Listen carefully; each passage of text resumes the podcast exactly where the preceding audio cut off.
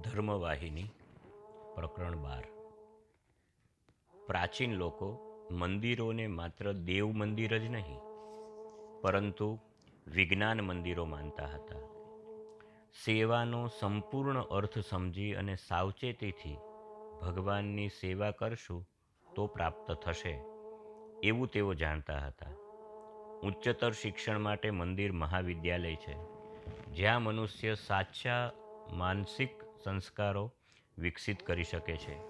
એવું તેઓ અનુભવતા હતા.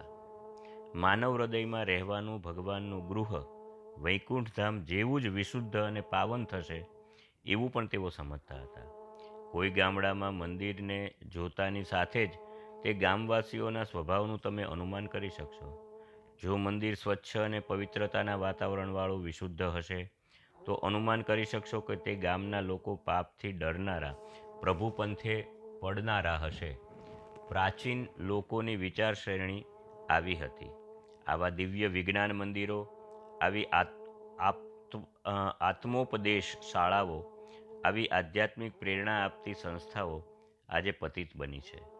જ્યાં આવકને વહેંચણી થાય છે, સહેલાણીઓ પાગલ બને છે, આળસુ લોકો ભેગા મળી પાન અને ચોપાટ અને બીજી જુગારી રમતો રમે છે, આવા મંડળો જ્યારે મંદિરોમાં ભેગા થાય છે, ત્યારે કલિપુરુષ આનંદમાં નાચે છે. આ ધર્મ વિરોધી છે. મંદિર તો ગામનું હૃદય છે. તેથી તેની સંભાળ રાખો, ટકાવો, પોષો અને હૃદયને લાભ થાય તેવી રીતે પોષણ કરો. મંદિરમાં ભગવાન વિચરી રહેલા છે એવું માનો. એ તો એમનું રહેઠાણ છે. જે ભગવત સેવાનો આનંદ આપનાર છે, તેવા વાતાવરણની પવિત્રતા જાળવી રાખવાની જવાબદારી સર્વની છે. મંદિર સર્વનું હૃદય છે, એવું માનો. જે દિવસથી આવું થશે, તે દિવસથી માનવમાં માધવત્વ, રત્નની માફક ઝળહળી ઉઠશે. મંદિર બાંધવા માટે તમામ ખર્ચ અને પરિશ્રમ વેઠવાનું આ સત્ય છે. હેતુ છે, સિદ્ધાંત છે. ગામડાના સત્તાધારીઓએ, સરકારે તથા ભક્તોએ જાતે આધ્યાત્મિક શિસ્ત અને જ્ઞાન વિકસે તેની જરૂરિયાતની વ્યવસ્થા માટે બધું કરવું જોઈએ, તો જ માનવ દિવ્ય પ્રકાશમાં ચમકી ઉઠશે. આટલું જ કરવાનું નથી. કેટલાક એકદમ આધુનિક તાર્કિકો ગોપુરમ વગેરેને દોષારોપણ કરે છે અને પૈસાનો વ્યર્થ વ્યય માને છે. દીર્ઘદ્રષ્ટિનો પૂરેપૂરો અભાવ આથી દેખાઈ આવે છે. ઉચ્ચ આદર્શવાળો, અગર ઉર્ધ્વ દ્રષ્ટિવાળો કોઈ પણ મનુષ્ય આવી ટીકા કરશે જ નહીં. ગોપુરમના રહસ્ય જો સમજવા પ્રયાસ કરશો, તો જણાશે કે તેનો હેતુ કેટલો પવિત્ર, ગૂઢ અને જ્ઞાનપ્રદ છે. પથિકો ને જેવો માર્ગ ભૂલ્યા છે અને જેવો સત્યથી દૂર ભટકી રહ્યા છે, તેને બોલાવી ગોપુરમ કહે છે, અરે મૃત્યુલોકના માનવી, શારીરિક આસક્તિની ધુમ્મસથી અંધ બનીને તૃષ્ણાની ખેંચતાણમાં ખેંચાઈને ભૌતિક ભોગેચ્છાઓ જે અનિત્ય અને ખોટી છે તેનાથી પરાજિત થઈને તમે મને ભૂલી ગયા છો. તમારું સર્વનું મૂળ કારણ હું છું. આ સર્વદા પાવન, આનંદથી હંમેશા ભરપૂર ભંડાર તરફ એકવાર ઊંચી નજર નાખો. મને ભૂલ્યા છો અને દુઃખમાં તમે આહ ભરી રહેલા છો. તમે રેતાળ રણમાં મૃગજળ પાછળ દોડી રહ્યા છો. આવો અને મારા જેવામાં શ્રદ્ધા રાખો. અંધકારમાંથી બહાર નીકળો, પ્રકાશના સામ્રાજ્યમાં પ્રવેશ કરો અને શાંતિના રાજમાર્ગ ઉપર આવો. આ છે ધર્મમાર્ગ. આવો આવો, અરે આવો. આ પ્રમાણે ગામના પ્રત્યેક ઘરના છાપરાઓની પંક્તિ ઉપરથી ઊંચા હાથ કરી જોરથી પોકારી અને ગોપાલ સર્વને બોલાવે છે. તેથી આવી વધુ ઉન્નત અંતરદ્રષ્ટિથી જોતા ગોપુરમ માનવોના આદર્શો અને ચારિત્રને ઊંચે લાવવામાં સહાયક બને છે. ગોપુરમ બાંધવાની પાછળ આ સિદ્ધાંત સમાયો છે. આવા ઉચ્ચ આદર્શો આ બાંધણીની રચના ઇમારતોને પ્રેરણા આપે છે. આ સાચો અર્થ છે, જે અર્થ અનુભવી અને સ્પર્શી શકાય તેવો છે. ગોપુરમના મથાળે જે દીવો રાખવામાં આવે છે, તે તો સર્વના આશરા સ્વરૂપ પ્રકાશનું પ્રતીક છે. એ તો સ્વયં જ્યોતિ રૂપે પ્રગટેલો અંદરનો સ્થિર દીવો છે. તેના પ્રતિનિધિ રૂપે પેલો દીવો છે. હરિમાં લય થવાથી પ્રાપ્ત થયેલો તે અંદરની દીપમાળા છે, દીપાવલી છે.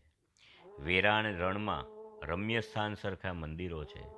દુઃખ અને તૃષ્ણાની ધગતી રેતીમાં જેવો માર્ગ ભૂલ્યા છે, તેના તે પ્રશાંત મંદિર છે. સંતોષ સદનો છે અને શીતળ, આનંદમય, શાંતિમાં આવવા આવકાર આપે છે. ભટકેલા દુઃખીઓને માટે ગોપુરમ તો માર્ગદર્શકો છે. ભગવાનના નામનો ઝંડો તેઓ ઊંચો પકડી રાખે છે. તેની સેવા માટે સર્વ કોઈએ તેનો ઉપકાર માનવો ઘટે છે. મંદિરની ચોમેર વીંટળાઈ રહેલ. કન્સ્ટ્રક્શન પરિસ્થિતિઓ, રૂઢિગત મંતવ્યો અને રિવાજો જોતા આજના મંદબુદ્ધિવાળા લોકો તેના હેતુ માટે ખરેખર મૂંઝાઈ જાય છે. તેઓની મર્યાદિત સમજ, બહારના કોઈ પણ જવાબોની લાક્ષણિકતા તેઓ સમજી શકતા નથી. આકરા તાવમાં પડેલા દર્દીને ગળી વસ્તુ પણ કડવી લાગે છે. સાંસારિક આકરા તાવમાં તપેલાને સત્યની સાચી, મીઠાશનો સ્વાદ આવતો નથી. તાવ ઉતરવો જોઈએ, પછી જ અધ્યાત્મના મૂલ્યની તેઓ કદર કરી શકે. મનુષ્ય જીવનનું ધ્યેય શું છે? એવી કઈ વસ્તુ છે જે મનુષ્ય પ્રાપ્ત કરવી જ જોઈએ? માત્ર ખાવું, પીવું, ઊંઘવું, થોડોક આનંદ અને દુઃખનો અનુભવ લેવો અને અંતે પંખી અને પશુની માફક મરી જવું. શું એ જ છે ધ્યેય? અવશ્ય નહીં જ નહીં. જરાક વિચારશો તો જણાશે કે એવું નથી. ધ્યેય છે બ્રહ્મ સાક્ષાત્કાર.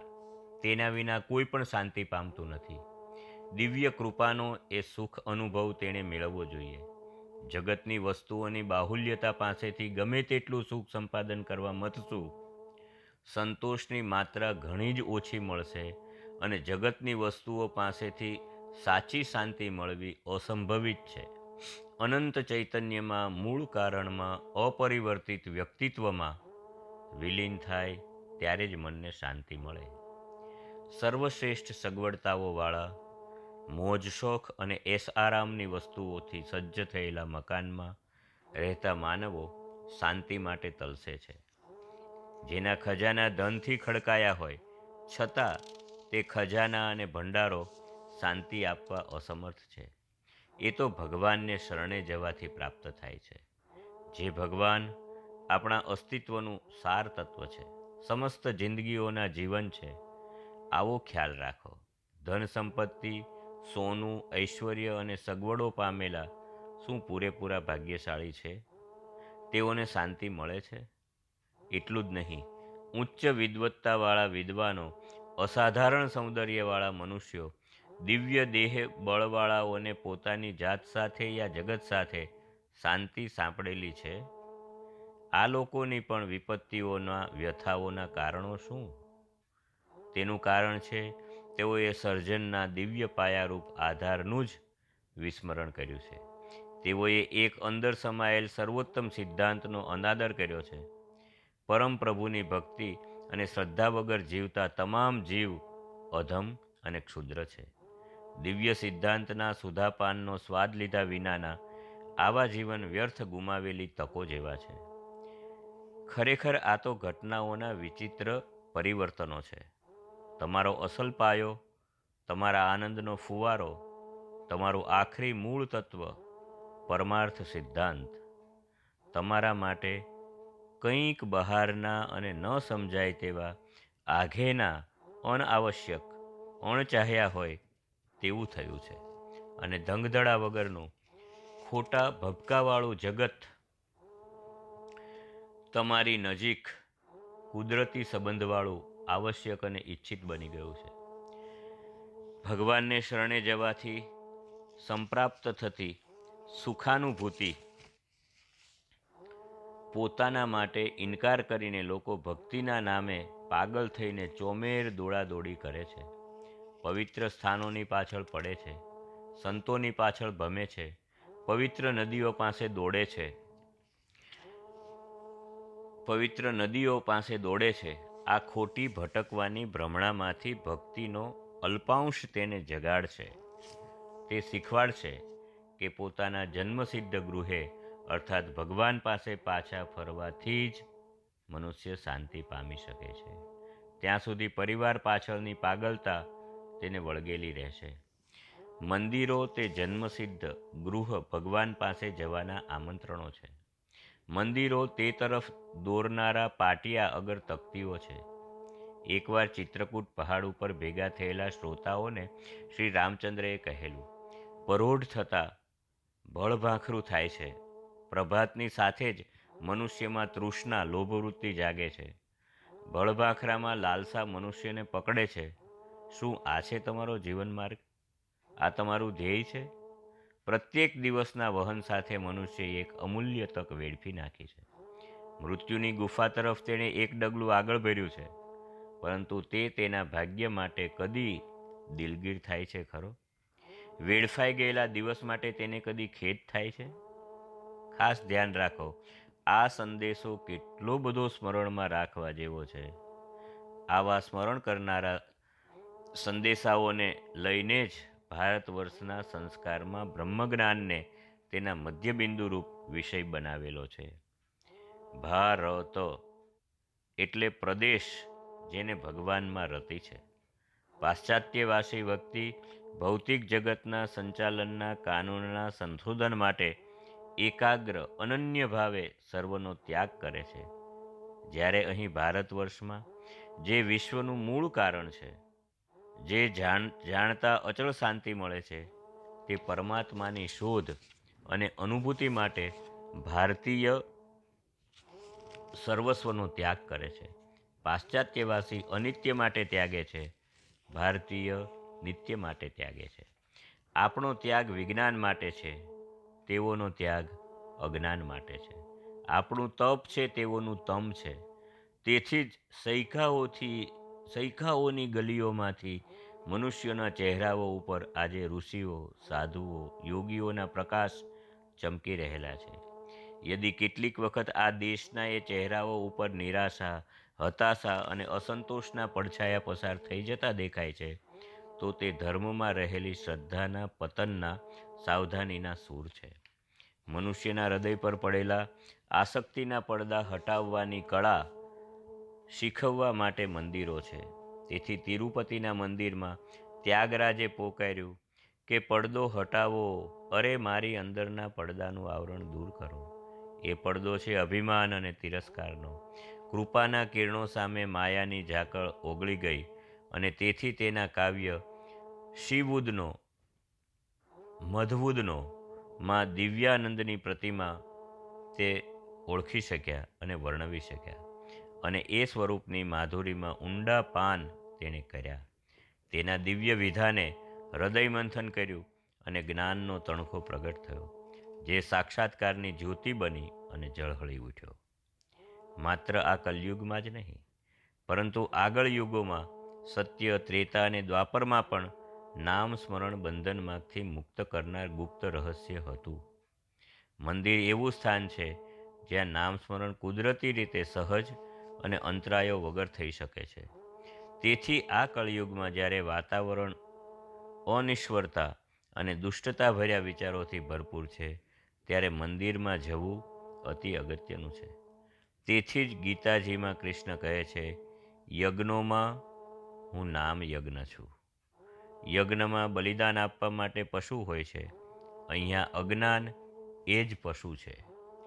દુઃખ નિવારવા, આનંદ પામવા જ્યાં નામ સ્મરણો થાય છે, તેવા મંદિરો ઘણા જ અગત્યના છે. સુખ અનુભૂતિ અર્થાત આનંદ માટે સ્મરણ જરૂરનું, સ્મરણ માટે મંદિર જરૂરનું, આ છે પરંપરા. આનાથી વધારે ફળદ્રુપ, સુખપૂર્ણ અને સુંદર બીજું કંઈ જ નથી. આવું મહાન, સાદું, સરળ નામ, સદા સુલભ જીવહા ઉચ્ચ સ્વરે આપણે યશોગાન ગાઈએ તે માટે સ્થાપિત મનોહર ભગવાનની મૂર્તિ વિગ્રહવાળા મંદિરો વગેરે મળ્યા છે. છતાં મનુષ્યો નર્કના દ્વાર તરફ શા માટે ધસી રહેલા છે? એવું વિચારતા વ્યાસજી વિસ્મિત થયા હતા. નામ અને તેના સ્મરણના મહિમાના પોતાના સ્વાનુભવમાંથી આવું વિસ્મય પ્રગટ થયું હતું. તેવી જ રીતે તુલસીદાસ જે સતત મંદિરમાં રહેતા હતા અને જે આનંદનો સ્વાદ લીધો તે તેમણે ગાયો અરે રે, જ્યારે માનવો મંદિર અને નામસ્મરણ છોડી અને અન્ય સાધનો દ્વારા શાંતિ અને આનંદ અન્ય સ્થાનોમાં શોધે છે, ત્યારે મને યાદ આવે છે કે જેવી રીતે કોઈ પોતાનો સ્વાદિષ્ટ અને સુંદર, મિષ્ટાનોયુક્ત, સમૃદ્ધ સામગ્રીઓથી ભરેલો ભોજનનો થાળ તરછોડી અને પારકી થાળીઓમાં પોતાના હાથ પ્રસારી અને ખાવાનું મેળવવા ભીખ માગવા દોડે છે. તેથી જ આ મૂર્ખતા દેખાય છે. તુલસીદાસને ખૂબ અફસોસ થયો. વેદોના સમયમાં પણ નામ અને તેના પર મનને રાખવાનું અત્યંત મહત્વનું છે એવું ભારપૂર્વક કહેવામાં આવ્યું છે. ઓમ ઇતિ એકાક્ષરો બ્રહ્મ. ઓમ એક જ શબ્દ બ્રહ્મ છે એવું આપણા ભારતીય ઋષિ કહી ગયા છે. તપાસો, તમારે ખાતરી કરવી હોય તો ભગવાનના નામ વગર, અગર મંદિર વગર કોઈ સંત બચી શક્યો છે? ગૌરાંગ જ્યારે જગતનાથ, જગન્નાથજીના મંદિરની પ્રેરણા અને આશરાનું ધામ હતું, જયદેવ માટે હતું રાધાકૃષ્ણ મંદિર. નંદનારને પણ મંદિરે જ સાક્ષાત્કારની સામગ્રી આપી હતી.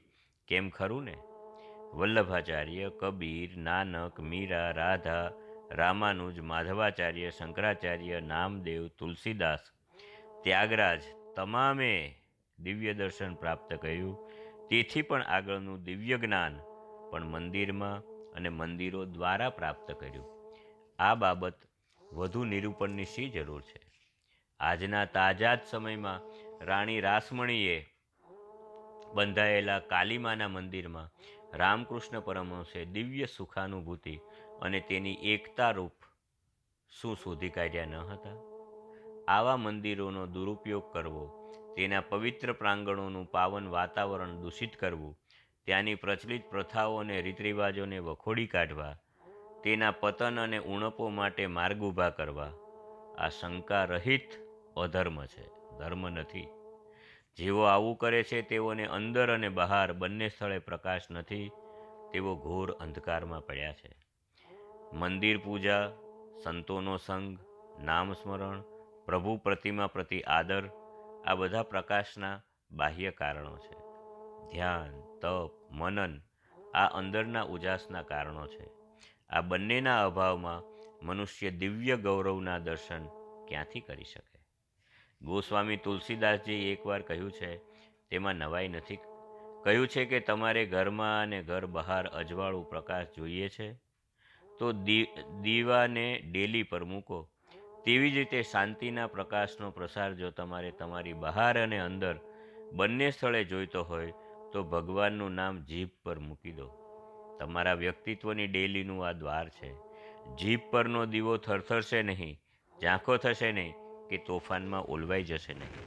તે તમોને તમો જેને મળશો તે સર્વને તથા સંપૂર્ણ વિશ્વને શાંતિ આપશે.